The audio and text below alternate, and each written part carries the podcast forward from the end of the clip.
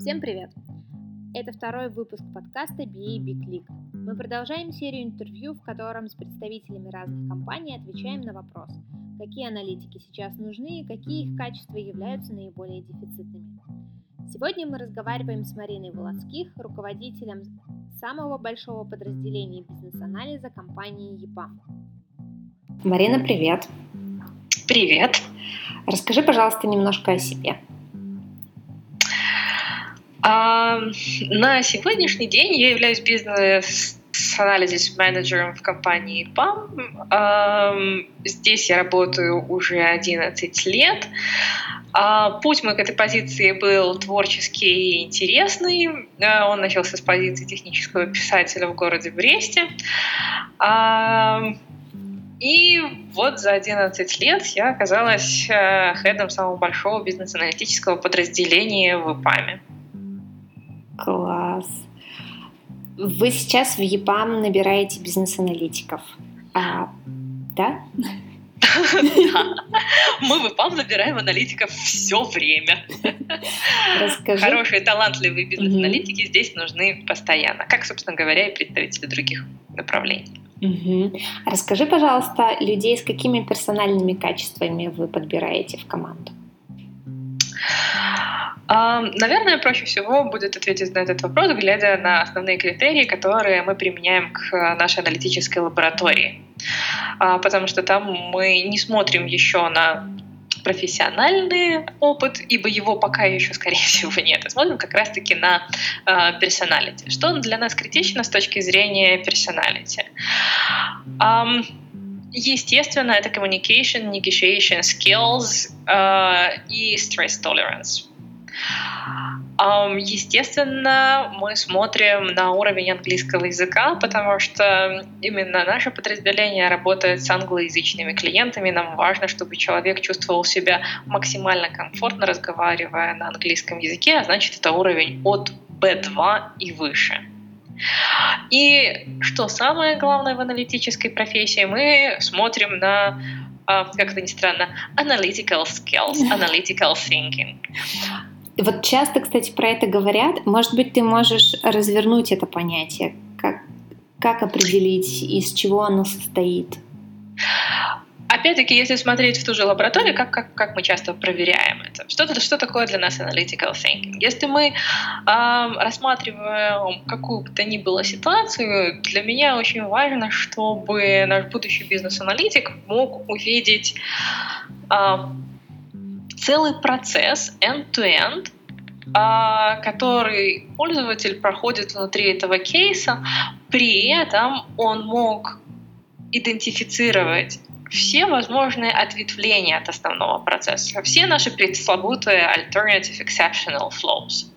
Если мы видим, что человек у нас мыслит достаточно топорно, он, он видит только прямо, он видит шаг раз, шаг два, шаг три, и не понимает, в какой среде находятся вот эти три шага, не понимает, что может воздействовать на эти три пункта, и не реагирует на подсказки,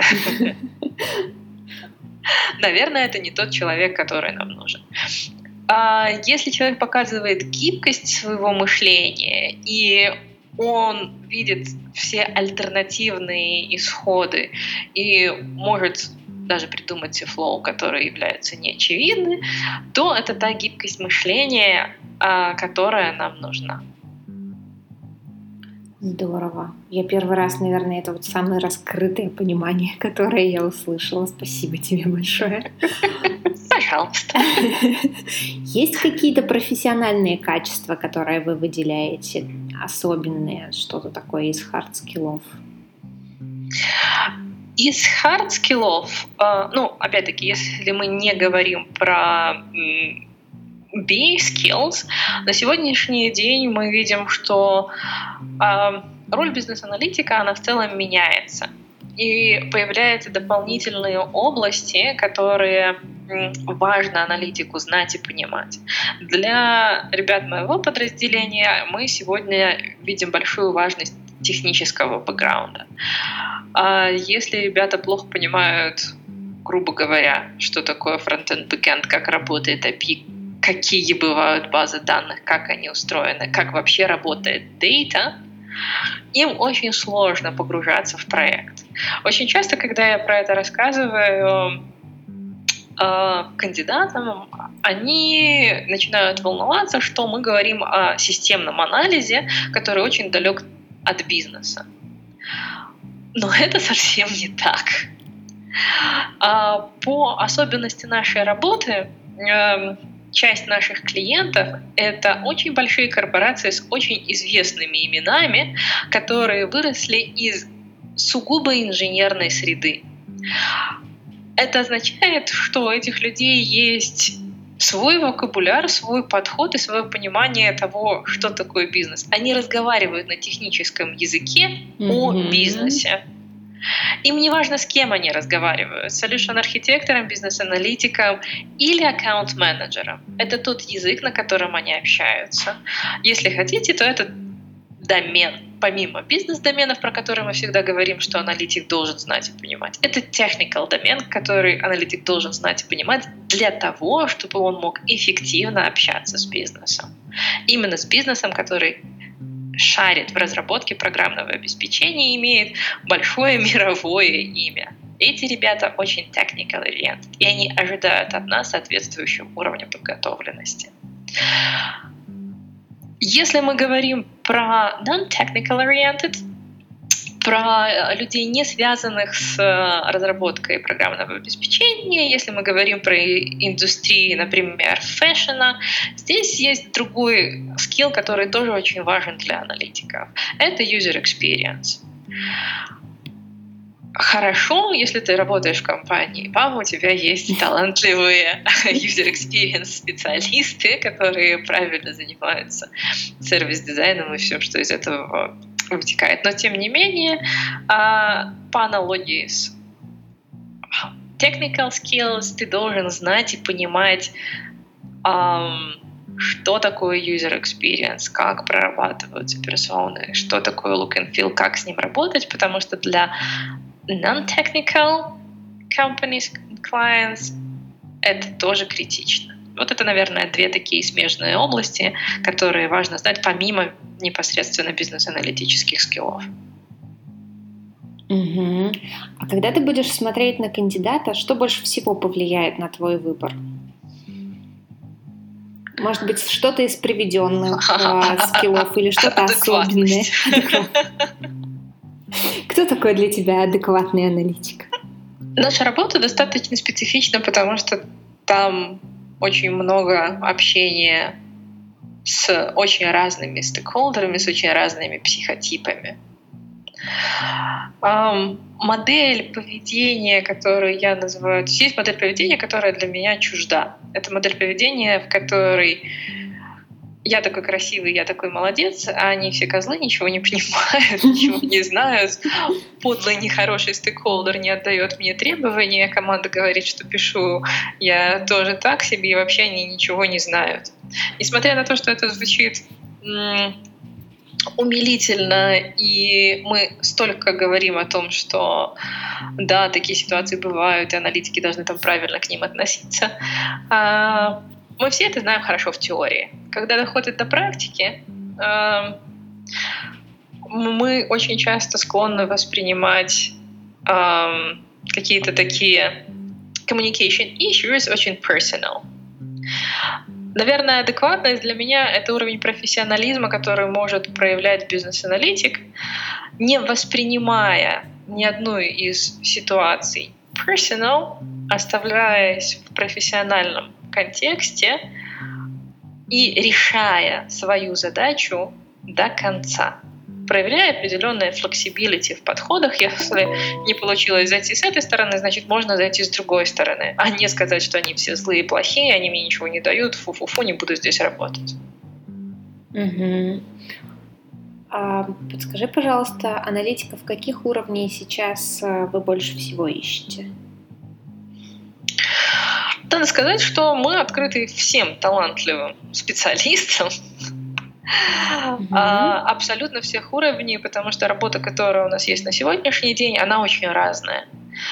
И здесь найдется место как э, талантливому, хорошо обучаемому джуниор-специалисту, так и э, ребятам с достаточно большим опытом и прицелом в своем развитии, возможно, в продукт менеджмент. Эм, компания растет очень быстро, а значит и демант на специалистов растет тоже очень быстро. И повторюсь, эм, мы смотрим на все уровни, и если чего-то не хватает, то готовы сами учить, помогать, получать те знания, которых, может быть, пока не хватает. Угу. А если поговорить про знания, которых не хватает, может быть, из опыт этих собеседований, которые вот у вас были, и ребят, которых вы не взяли на работу, чего больше всего сейчас кандидатам не хватает из знаний? Чем, наверное, отличается, ну, какая особенность есть у ИПАМа? Мы очень много говорим про процессы и про какой-то определенный governance в разных дисциплинах. А, и бизнес-анализ здесь не является исключением. А, очень многие кандидаты, которые к нам приходят, они достаточно неплохо делают свою работу на своем скейле, который зачастую меньше, чем скейл проектов, которые делает EPAM. И они делают это достаточно интуитивно. А, так как нет теоретической базы, которая помогает в выстраивании аналитических процессов, business analysis approach, нет понимания того, как померить эффективность этого процесса. То есть ребята отлично функционируют в своем environment, на своем уровне, и они, они справляются со своими задачами. Но scale и PAM и complexity задач, которые у нас часто встречаются, он обычно выше. Ну, потому что если мы говорим про многотысячного клиента, а, на которого работает команда в, внутри ПАМов в сотни человек а, с там, десятками разных ролей, задекомпозированы на разные стримы. И мы говорим о том, что нам нужны аналитики, которые могут выстроить полностью ownership и свой аналитический governance на своем куске работы, а может быть и заскейлить, чтобы поддержать рост этого клиента. Um, очень часто ребятам это бывает сложно. Поэтому... На таких проектах, наверное, это даже звучит как, знаешь, не, не аналитик, выстраивающий процессы на проекте, а практически в компании, потому что, наверное, не, не каждая компания в Беларуси такая большая, как у вас проектная команда. Как, как некоторые проектные mm-hmm. команды. Да, это, это правда. Поэтому мы здесь и говорим не только о том, э, как правильно написать user story,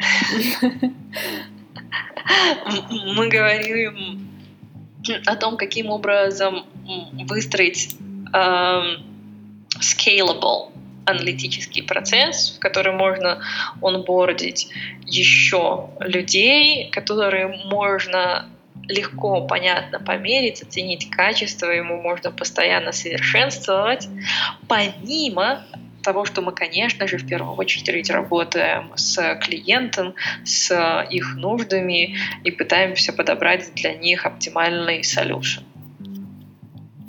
А вот такие качества про построение вы, наверное, ожидаете больше от сеньор-аналитиков, да? Или... Да, угу. мы ожидаем от сеньор-аналитиков. От middle-аналитиков мы ожидаем полный ownership за тем кусочком работы, которые они делают. Мы ожидаем, что эти ребята могут не только follow те процессы, которые есть, но и уже каким-то образом их менять к лучшему. А если мы говорим про процесс этап, да, это мы ожидаем уже от синер-специалистов. Угу. А если посмотреть сейчас на middle аналитиков, которые к вам приходят, каких качеств у них не хватает? Ты знаешь, надо сказать, что э, middle аналитики Э, в целом приходят достаточно хорошие и толковые. Я бы, наверное, не сказала, что у нас есть какие-то именно с специалистами middle уровня, да, какие-то серьезные гэпы на рынке. Угу. А если такой же вопрос про джуниоров? Um, ребята, которые мы последнее время не берем на работу людей сразу только-только закончивших курсы. Потому что у нас есть своя лаборатория, которая, собственно говоря, э, и призвана готовить ребят к последующей работе в компании. Почему мы делаем так? Почему мы не забираем людей после курса? Mm-hmm. А, потому что очень, несмотря на то, что есть очень хорошие курсы, и я даже подбирая кандидатов в лабораторию, уделяю внимание там, ребятам, получившим определенное образование, сразу же много внимания, они не production ready получаются пока что. У них уже есть какая-то теория, но они не очень хорошо понимают, каким образом эту теорию встроить в практику. Mm-hmm.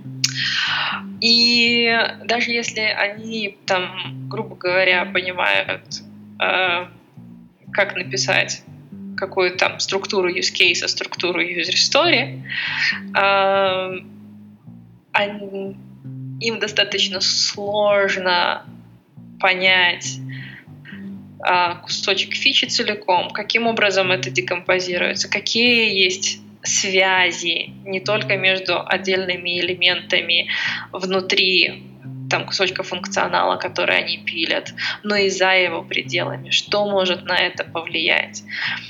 Они до конца не понимают, как про это думать. А то, что мы пытаемся сделать внутри своей лаборатории, мы пытаемся через большое количество разных практических заданий научить их правильно про это думать. Угу. Это, наверное, самое то, чего, правда, на курсах не хватает, очень важно. А я прям даже уверена, что большинство тех, кто нас слушает и только собирается стать аналитиками, сразу заинтересовались, как попасть в лабораторию. Может быть, ты можешь рассказать? Да, с удовольствием. У нас есть замечательный портал, который называется Training By. В этом году, начиная с этого года, мы уже проводим а, наборы два раза в год. Вот набор сейчас, он уже, к сожалению, заканчивается. А, но можно следить за появлением а, новостей о тренингах на этом портале. Угу. Спасибо большое. расскажи, пожалуйста, вот если сейчас уже перейти от джуниор-аналитиков к, к более общим вопросам. Есть ли какие-то сейчас, на, твоем, на твой взгляд, знания и навыки, которых от бизнес-аналитиков мы не ожидали 3-5 лет назад, а сейчас вот они прям становятся очень актуальными и нужными? Я бы сказала, что мы раньше решали более простые задачи. И э, мы ожидали, мы, мы не ожидали широты взгляда скажем так, от бизнес-аналитиков. На сегодняшний день мы говорим об аналитике как от человека, который может сформулировать end-to-end proposal. Мы говорим о нем как о человеке, который понимает и техническую составляющую, и user experience. Мы говорим о нем как о человеке, который, возможно, владеет навыками э, каких-то определенных платформ. И самое главное, Um, уровень коммуникации, с которой у нас есть с нашими клиентами, он тоже растет. Потому что если раньше мы зачастую говорили о том, что коммуникация нужная нашему аналитику, это, ну, возможно, такой же бизнес-аналитик или продукт-оунер на стороне клиента, и мы скорее эм, помогали делать более мелкие, более простые задачи, аналитиком на стороне клиента, то на сегодняшний день э, наши ребята э, становятся полноценными продукт-оунерами в работе с нашим клиентом, потому что у нас есть все, о чем я говорила выше, понимание бизнес-доменов, технической составляющей, user experience, бизнеса клиента. И мы готовы на сегодняшний день предлагать конструктивные решения аналитик стал более комплексным, больше всего добавилось. Лет пять назад мы смотрели на эту позицию намного проще, мне кажется. Да, я совершенно с тобой согласна. А как ты думаешь, что, может быть, у тебя есть какие-то советы? Что сейчас делать аналитикам, тем, кто еще не подтянул вот эту вот широту взгляда или там более комплексные а, подходы к, к бизнесу? Может быть, какие-то книги, может быть, какие-то тренинги, еще что-то, что ты бы порекомендовала? Очень часто, когда ребята приходят вот после курсов и э, начинают спрашивать, а что мне еще почитать? Угу. Я обычно говорю ничего. А, наверное, а, одна из таких крайностей, когда человек становится очень глубоким теоретиком. И пока не появляется практика, ты начинаешь зачитываться, у тебя уже формируется какое-то не твое собственное, но чужое мнение, основанное на тех книгах, которые ты прочитал. Это mm-hmm. не означает, что книги читать нельзя ни в коем случае. Но это с, мо- с моей точки зрения, да, а любую книгу нужно перемежать, профессиональную книгу, перемежать с практикой. А, поэтому я что очень рекомендую, ребята, вот этот вот Process Analytical Thinking. Есть огромное количество продуктов, которыми вы пользуетесь на сегодняшний день. Открыли Facebook, откомментили чью-то статью, сядьте и подумайте, как бы вы реализовывали, реализовывали этот кусочек функционала. Нарисуйте себе activity диаграмму, попробуйте ее задекомпозировать на какие-то маленькие кусочки функционала. Сядьте, погуглите стандартная функциональность, как она обычно делается. Посмотрите, чего у вас не получилось, исходя из того, как оно делается обычно стандартно. Вы можете нарабатывать эту практику даже самостоятельно, если у вас пока еще нет ментора.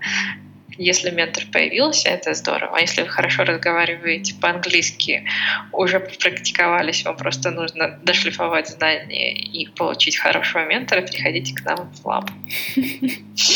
Здорово. Спасибо большое тебе за такой интересный разговор. И у меня, наверное, завершающий вопрос. А, мы с тобой поговорили про то, как попасть в лабу, а как э, более зрелым аналитикам попасть в ЕПАМ, что нужно сделать? У нас э, всегда э, на сайте опубликованы вакансии. На них нужно просто отозваться и сказать, что вам интересно. Если вам интересно даже просто прийти, поговорить, чтобы понять, эм, какую, какого типа работу на сегодняшний день мы предлагаем, какие есть возможности внутри компании, эм, просто напишите так в своем отзыве на вакансию, и наши Talent Acquisition специалисты обязательно найдут время в моем плотном календаре, чтобы встретиться и пообщаться. Спасибо тебе большое. Хорошего дня. Спасибо большое, Даша.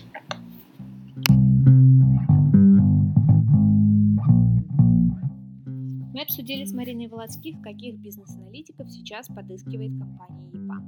Персональные качества кандидатов, на которые больше всего обращают внимание, это Communication Skills и Stress Tolerance, Upper Intermediate English Level и Analytical Thinking, что означает, что человек может увидеть процесс end-to-end и идентифицировать все его ответвления.